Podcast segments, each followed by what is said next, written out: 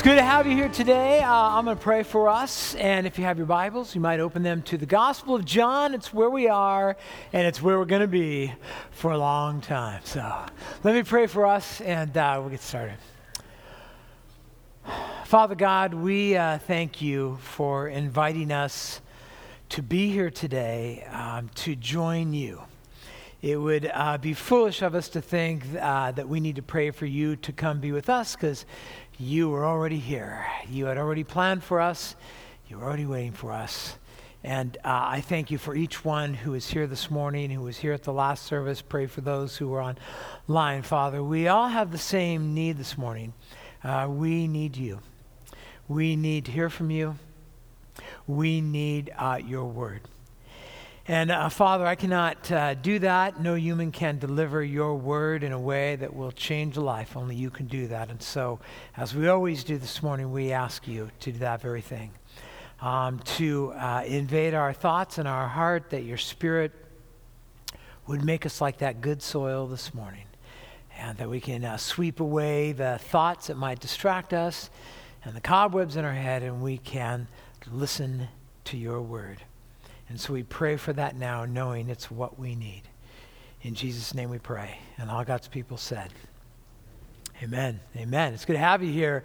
Uh, my wife and I um, were uh, at the Mo- Moda Center last night with 22,000 of our uh, best friends, and um, we were uh, there for a concert. Uh, one of our kids bought us tickets to see Bruce Springsteen, and we decided that we were going to make that happen. And it was we had an awesome time. I have to tell you though, it's really interesting sitting in the Moda Center with 22,000 other people and kind of listening to them and and watching them, hearing the conversations that are taking place, uh, seeing the things that they're consuming and how they're consuming it and all that stuff. And it would be easy, I think, to be in a group like that and to make some assumptions about people. And oftentimes, those assumptions that we make would be wrong. Uh, I came across a study a few weeks ago done by uh, Lifeway. It was a survey of, of unchurched people. And they asked them a, a, set of questions. And some of the results were uh, quite fascinating. For instance, they found that um, 79% of unchurched people say that they don't mind their Christian friends talking about their faith with them 79%. And I think there's probably a, an assumption on our part that maybe we could be at the Moda Center at a concert and we would be doubtful that roughly eight out of every 10 people would be interested in having a conversation with us about the gospel. And yet, this study revealed that that, in fact, is absolutely true. And you could see how that shapes us, doesn't it? If we assume that most people do not want to hear about Christ, then it's going to kind of affect how much maybe we talk about it. 47% said they would freely talk with someone who wanted to talk about their faith, not just Christianity, but any faith in general. So, again, the point was more people would be open to having a conversation with a friend about Christianity than just about religion in general.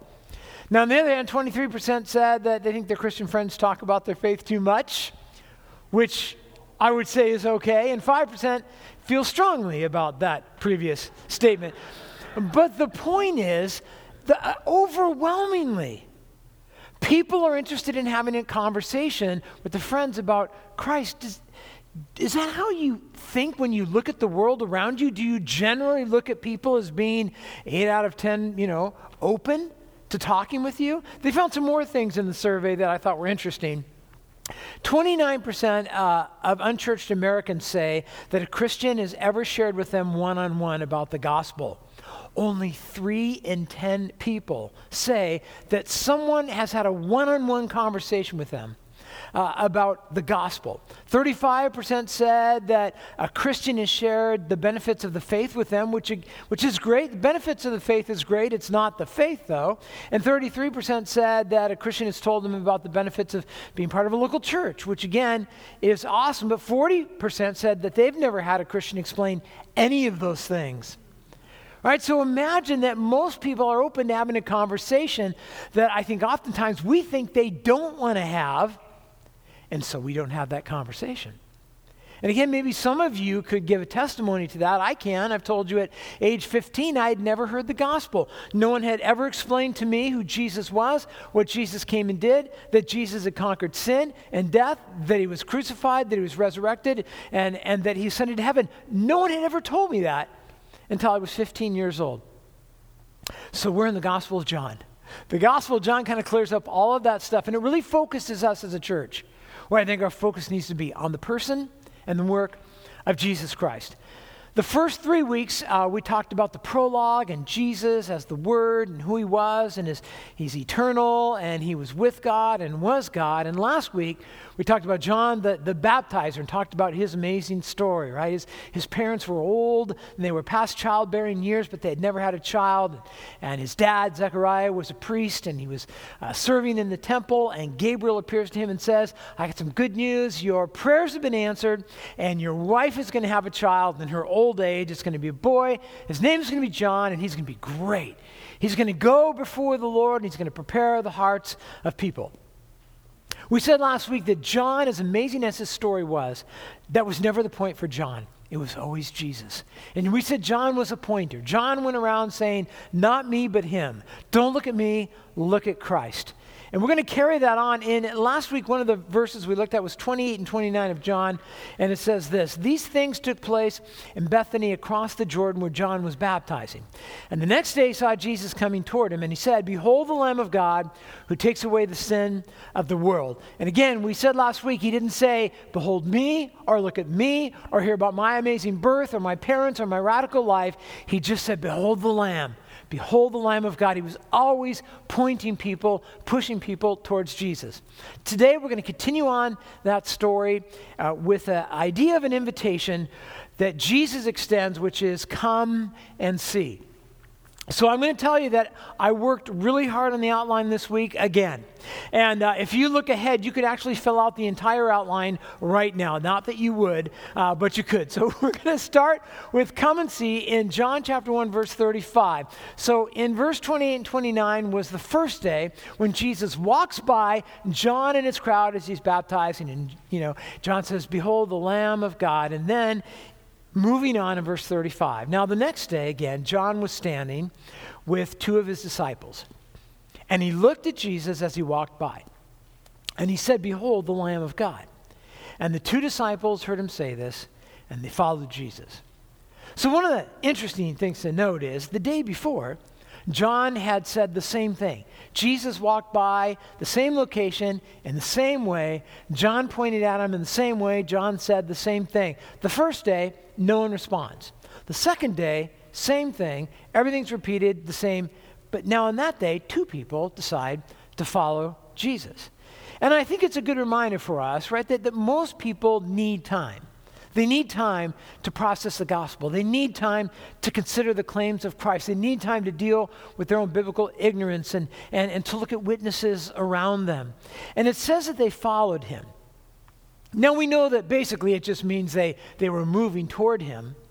But John usually uses the word followed in reference towards discipleship. And I, I think it's fair to say that even the smallest steps towards Christ can turn out to be significant things.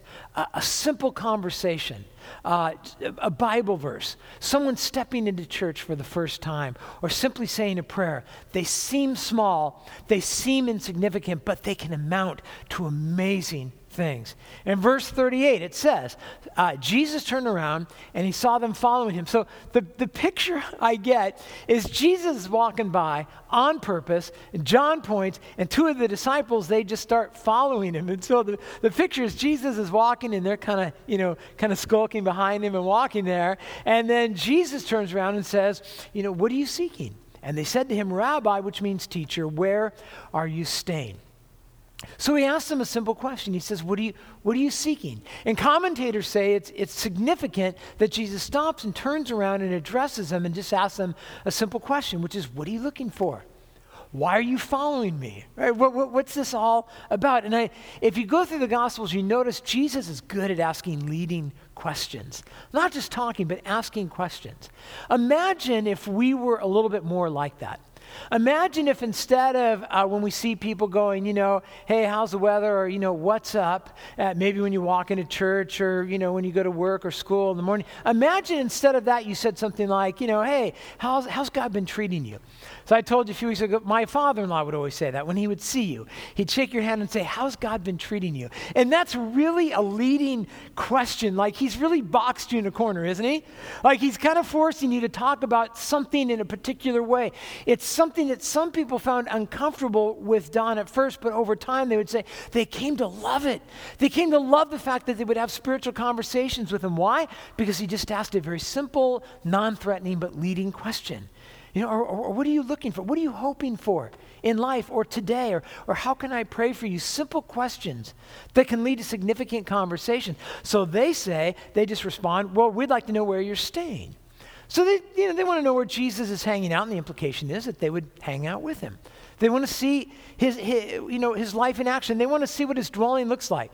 So let's admit it. Like when you go to someone's house for the very first time, I, I, I you know, I'm sure that you're above it, but most of us, we're kind of judging people, you know, by the house, by the apartment. We're like, do they ever dust?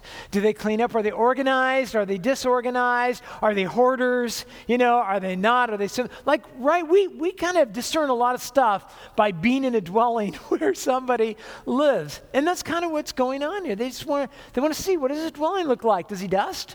You know, is he, is he organized? Uh, I wonder what he's watching on Netflix. You know, they wait till I left the room and check the history. You know, like, what's he been watching? You know, how does he treat people that come by the house? These are things they want to know. They, they want to know him. They want to know what he's like. They call him rabbi. Rabbi simply meant my, it literally means my great one. And, and it was a common term of honor from a student to a teacher. Now, in that day, um, anyone pretty much could be a rabbi if they were Jewish and they wanted to and they wanted to teach. It wasn't about, it was about 70 years later that there was an official training and ordination process that, that you had to go through in order to be a rabbi, but, but not yet. But here's what they're saying they're, they're expressing the kind of relationship they want to have with Jesus by calling him rabbi. They're saying, we, we would love to learn from you. We would love to be able to sit under, under your teaching. And he said to them in verse 39, and this is where we get our, our point. He says, Come and you will see. And so they came and they saw. Very simple come and see. And so they came and they saw where he was staying. And they stayed with him that day, for it was about the 10th hour. Now, John mentions to us, he puts a little timestamp on it. And there's been a lot of speculation like, why the timestamp? Why mention what time of day it was? That would have been 4 p.m. in our time. And some people think John is just letting us know a little timestamp. This is the hour. This is the hour of the day when Jesus met his very first disciple, the team of people that he would use to turn the world upside down. And so they spent the rest of the day with him. We don't know how long they were with him. It's 4 p.m. when they're with him, so uh, they could have been with him all night. Have you ever uh, been visiting with somebody and they're so interesting, or you just have such a great relationship that you end up staying up all night, little Mountain Dew, and you're just good to go, and uh, just talking and talking, and suddenly you're like, you know, where did the day go? And that's certainly possible. We're not told how long they talked, but it could have been an all nighter. We're not told what they talked about, but we know that it was significant enough that the next day they would go out and tell people, We have met the Messiah. Like that, that was a pretty productive night. But again, remember the starting point. The starting point is just John the Baptist pointing to Jesus and saying, You guys should check that man out. And now these men are, are following Jesus in the most basic way, right? They're just literally walking after him.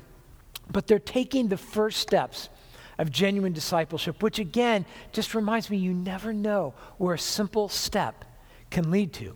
Verse 40 Now, one of the two who heard John speak and followed him and spent that, that evening with Jesus was Andrew, Simon Peter's brother. Andrew is one of the first two to kind of meet Jesus and spend some time with him. It's been noted how interesting it is, though, that Andrew will never get out of the shadow of his brother, Simon Peter, who hasn't even met Jesus yet, but Andrew's already being called. Like, that's how you know who Andrew is. He's not as famous as Simon Peter. But think about this as big as the church is now, right? Two billion people across the world, all over the world. There was a time when there were just two. Right? It's got to start somewhere.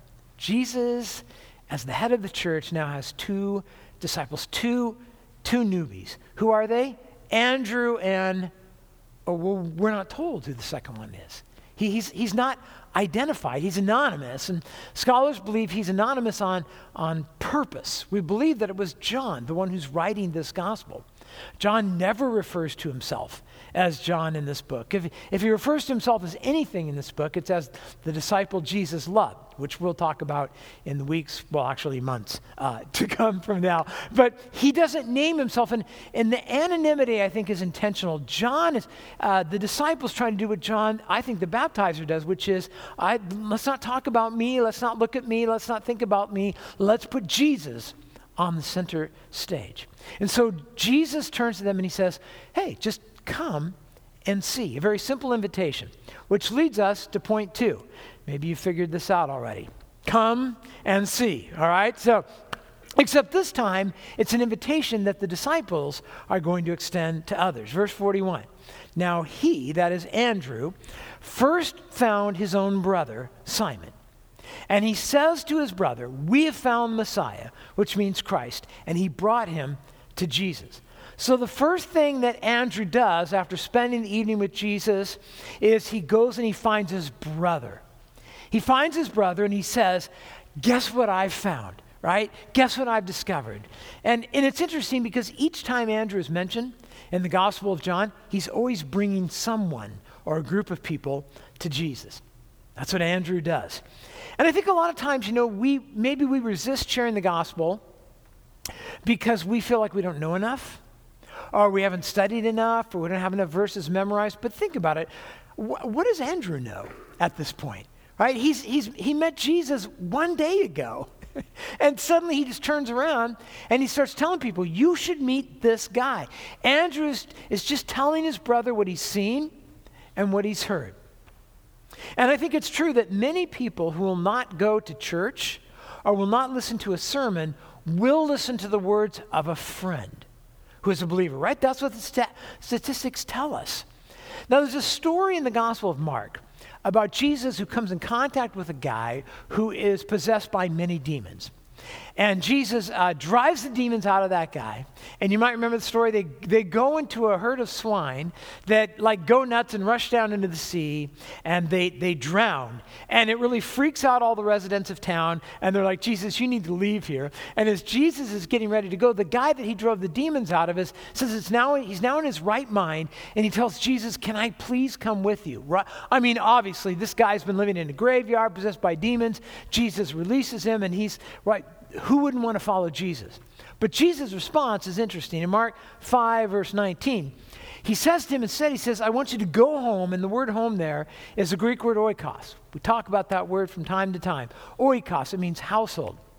I want you to go home to your friends and tell them how much the Lord has done for you and how he's had mercy on you. Jesus says, I know it would be great to come with me. I know that would be awesome, but there's something more important that you need to do than to follow me. You need to go home to your oikos and tell them what I have done for you. So, oikos is a Greek word. It doesn't mean yogurt, it means household. And, and in fact, a little different than we think, because when we think of household today, we often think of like, who lives under my roof?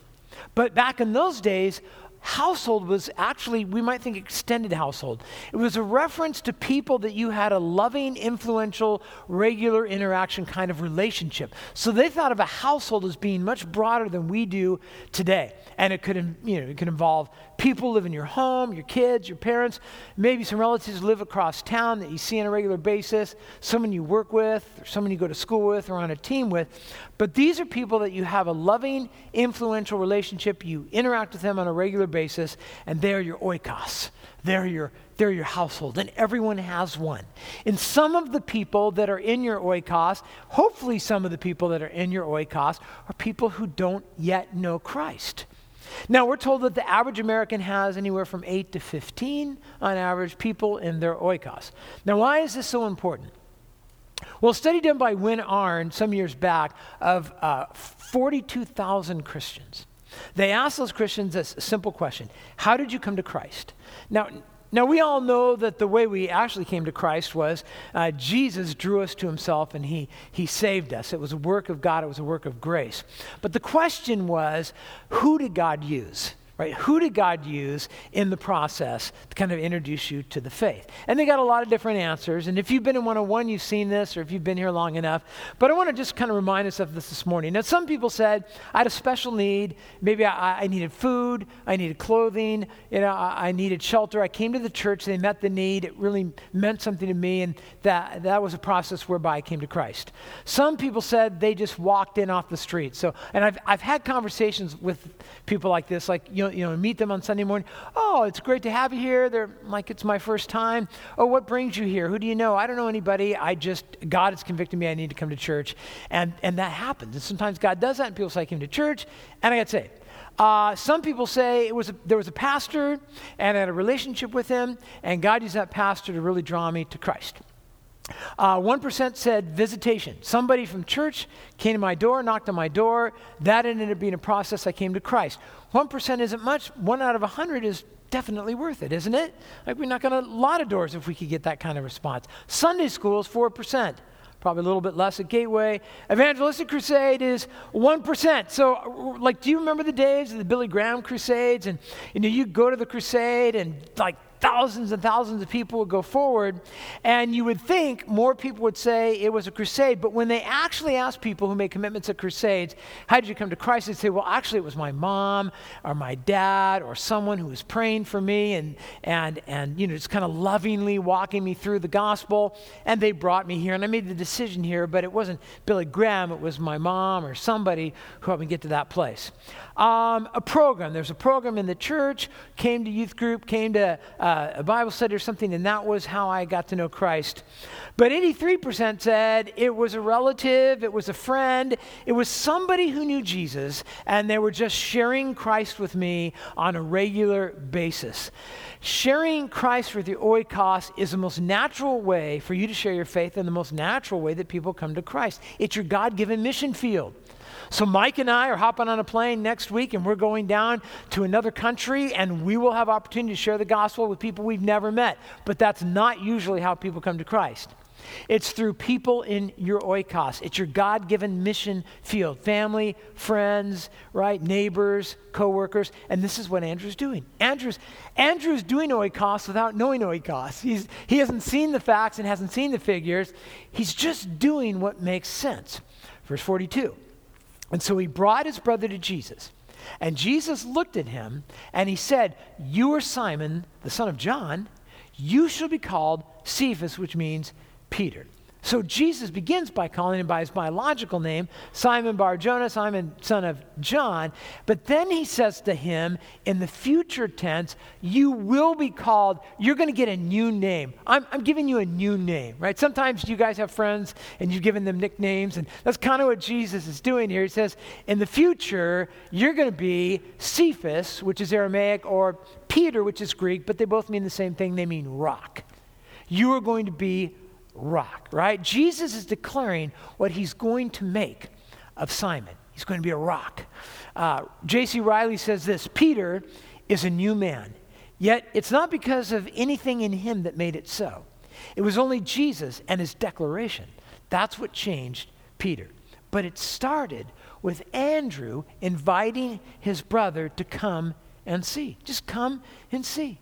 Again, you never know what that might lead to. Going on in verse 30, uh, 43. Now, the next day, he, and that he is an important word that we'll talk about that. The next day, he decided to go to Galilee, and he found Philip. And Jesus said to him, Follow me. Now, Philip was from Bethsaida, the city of Andrew and Peter. So there's some debate about that word he. In the Greek text, it literally just says he. Um, but the question is, who is he in this passage? And grammatically, it could be one of two people. It could be Jesus or it could be Andrew. It could be either one of them. Now, I think in the NIV, in the ESV, I think it says Jesus. In the New American Standard and some other translations, it just says he, but it's with a capital H, so they're kind of tipping their hand there. But if you read guys like uh, D.A. Carson, um, John MacArthur, uh, William Klink, uh, MacArthur and Klink both say, yeah, it could absolutely be uh, Andrew. Carson, on the other hand, is just like, it's Andrew. Sometimes when you're trying to figure out how to translate or understand a word, it's helpful to pull back and look at the context. Here's what Carson says The flow of the passage tells us that Andrew is the he, since everyone else who comes to Jesus in this chapter comes because of someone else's witness. So, if, again, if it's Andrew, just kind of follow the, the, the trail here. Andrew spends an evening with Jesus, and then the next day he goes and he finds his brother Simon, and then he goes and he finds Philip. And we're told all these guys were from the same hometown. So again, they're probably all oikos, all friends. But of course, regardless of who he is in the passage, it's still Jesus who does the calling and does the saving. It was Christ who came to us, not us to him. He came to seek and save, save the lost. The lost didn't go after him. He was the one who walked by John's location and made himself available. He's the one who turned around and initiated a conversation with the first two disciples. It was Christ who came to us. But again, he often uses people to help that process along. So Philip could not keep the good news to himself. In verse 45, it says, Now Philip found Nathanael. And he said to Nathanael, We have found him of whom Moses in the law and also the prophets wrote, Jesus of Nazareth, the son of Joseph. So Nathanael is called Bartholomew in the other gospels. Bartholomew is his, is his surname, and Nathanael is probably his, his first name. Bartholomew, bar again meaning son of. Philip just naturally begins to tell other people about Jesus. And it's interesting because here he begins to speak in the first person plural. So it's not anymore like, come see who I found, it's come see who we found. Right? He's part of a, a of a team now, he's part of a group of, of growing disciples. And he says, We have found the one that the entire Old Testament, it all, the, the law, the prophets, Moses, all of it points to this guy. To which Nathanael responds, and I love this. Nathanael said to him, Wait, can anything good come out of Nazareth? And Philip said to him, What did he say? Come and see. I, I love that. So Nathanael's hometown um, is about four miles north of Nazareth. And commentators believe that there was some some serious rivalry going on between those two towns. I don't know, maybe their football teams were in the playoffs or something, and you know, there's just a lot going on there. And sometimes you'll see that. You know, it, it made me think um, when when Christy and I were looking to move into Camas Washougal um, I remember kind of looking around in Washougal at the time. It was hard to find a home. We were looking over in Camas. And one day I was at church here and I asked somebody who was born and raised in Washougal. I asked him, like, you know, we're looking, Washougal, Camas, Camas, Washougal. It, it's all really the same, right? And I still remember what he said to me. He looked me in the eye and he said, if you gave me a million dollar home in Camas, I wouldn't live in it. Like, so there just tells you, right? Sometimes there's a little rivalry going on. Um, Nathaniel's objection, though, is this. He says, Can anything good, that word means beneficial, can anything beneficial come out of that town? Come out of Nazareth. Now, Nazareth, we know, is a very small, a, has one well at the time, so we know it's a fairly small, rural town, um, mostly uneducated people, uh, uncultured people, and we're, we're told that they likely had a, a particular accent that seemed very unsophisticated um, when they were in the big city. And so people would be like, oh, you know, you're from Nazareth, and, and kind of write them off. Jesus was actually from Bethlehem. Um, but he did live much of his life in Nazareth, and so he would often be called, you know, Jesus of Nazareth. But it would be like, it'd be like if my wife and I were traveling down to visit our daughter in Arizona. Sometimes we go down there and we'll meet people, and they'll say, "Where are you from?" And I'll say, "I'm from Washougal." But I, I wasn't born and raised in Washougal. I was born and raised in Orange County, California. But I've lived here most of my life, and so that's a little bit of, of what's going on here. He was born, of course, in Bethlehem, but he lived many years in Nazareth, and so Philip is, is talking to Nathaniel, and, and he just says to him, he says, You know what? I, well, come and see. Just, right? Just come and see for yourself. I love instead of arguing with him Or instead of criticizing him for, you know, the, this bias statement or shaming Nathaniel, he just simply invites him. Well, I don't know, come and see for yourself. Come check it out for yourself. Here's what I love about this I love Philip's confidence that Jesus can prove himself, that he doesn't need Philip to do it. I love the fact that he, he doesn't feel like it's all on me. On him, he doesn't feel like he has to prove Jesus. Do you ever feel like that? Like, well, I'd share Jesus, but then I'm going to have to prove him and all that stuff. And Philip's like, no, I don't have to do any of that. I can just invite people to come and see Jesus. And you know what? Jesus is a big boy. He's, he's been proving himself for a long time. And by the way, he does it really well. Now, obviously, we should know the gospel. We should be able to explain the gospel to people in two minutes or 20 minutes if we had that. We should be able to defend the faith and know doctrine and theology, but you know, we know in the end we can do all that stuff and you will still not convince anyone ever to believe in Jesus. Only God can do that.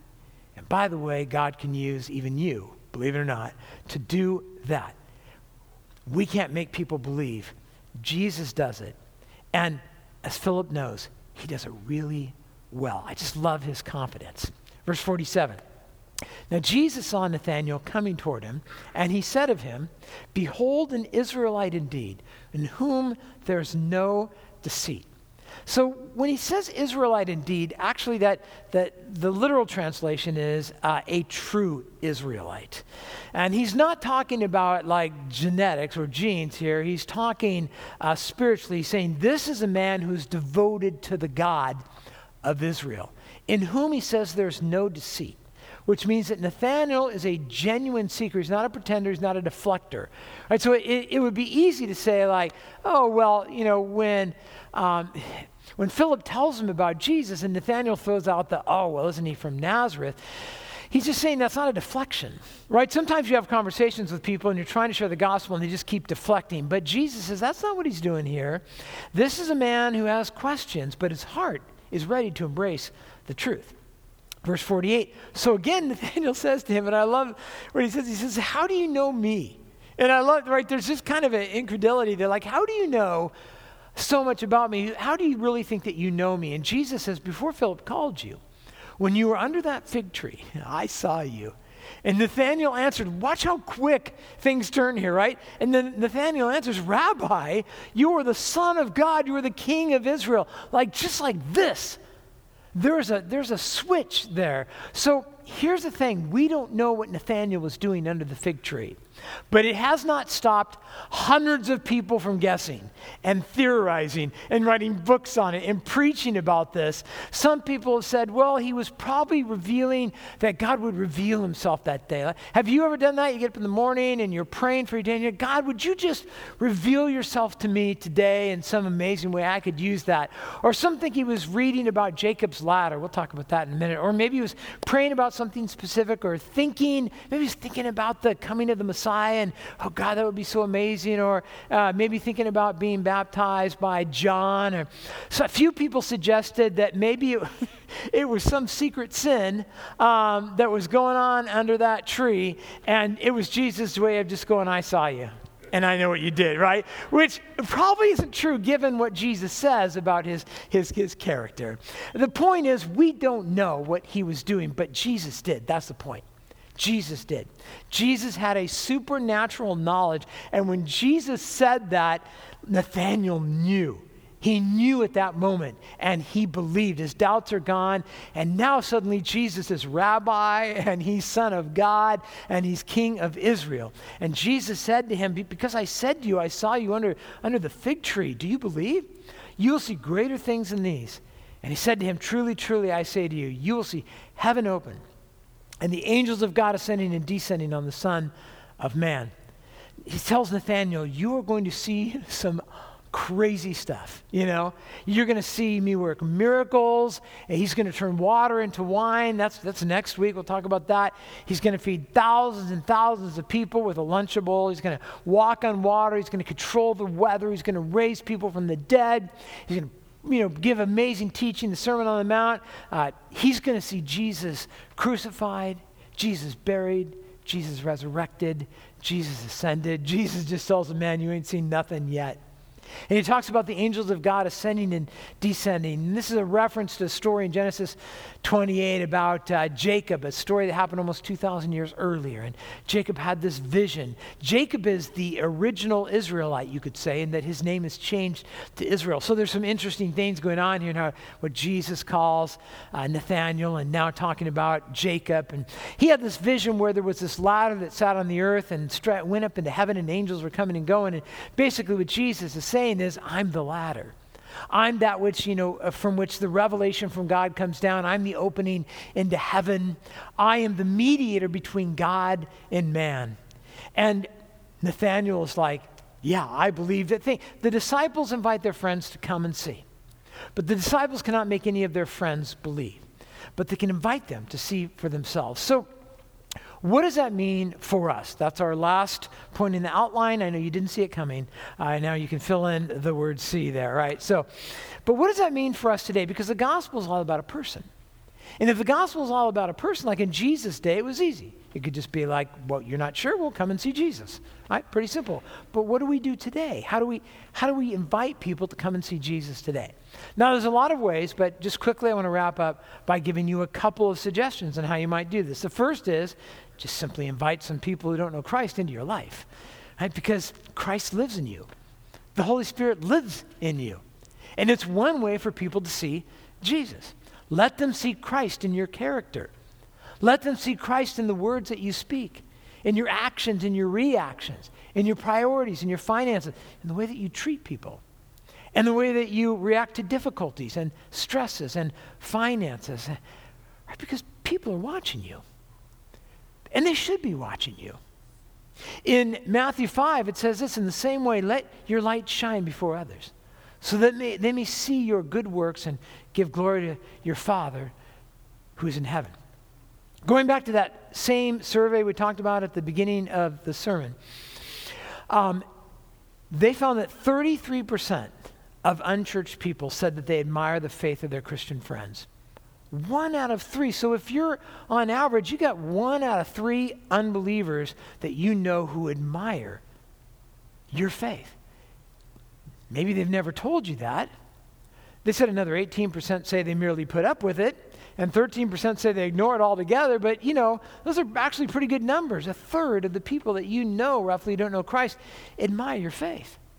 So make some room for the unbelievers in your life. Make some room in your heart, not just for Christians, but for some unbelievers. Make room in your prayers for people who don't know Christ. Make some room in your schedule. Make some room in your relational world for them. And part of that means you need to know who they are and I would encourage you to be praying for them and pray for yourself for opportunities that you would take those. But make some room in your world for them. Here's the second thing invite them into the Word, both directly and, and indirectly. Let the, let the words of Christ dwell in your conversations. Right? How often do we have conversations with people that, right, just like the weather and, you know, sports and this and that, instead of like talking with them about the things of Christ? Or here's something you can do.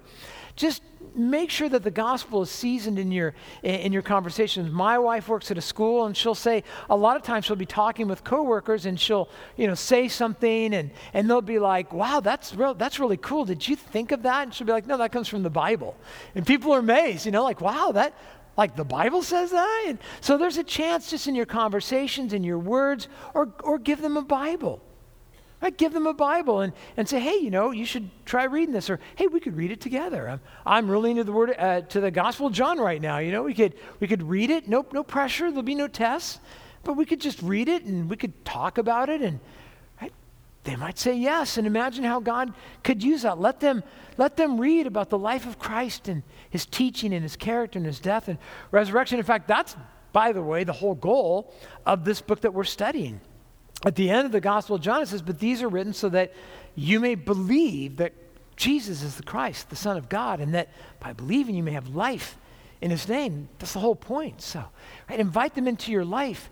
Invite them into the Word, and just one more, um, invite them to church. And so, when I say invite them to church or the body of Christ, I don't just mean here. Although you could invite them here, but there's a, a anytime believers are gathered together, you have the church, you have the body of Christ. You can invite them to a worship service, but you could invite them to a, a youth event or to a camp or to a Bible study or some event that's going on at church and give them the opportunity to be around some other Christians because Christians are the the body of Christ. So again, if you're like, where could I, let's see, how, where could I invite people to come and, and, and see and hear Jesus?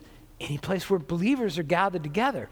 In John 13, 35, John says this, by all this, by this all people will know that you're my disciples if you have love for one another. So invite them to come and see the body of Christ. There's many more we could talk about. We're out of time, but remember, we cannot make people believe. And we could never live lives that are so perfect that it would just, you know, make everybody want to believe in Christ. That's, it's not about you being a perfect witness. It's simply about you being willing.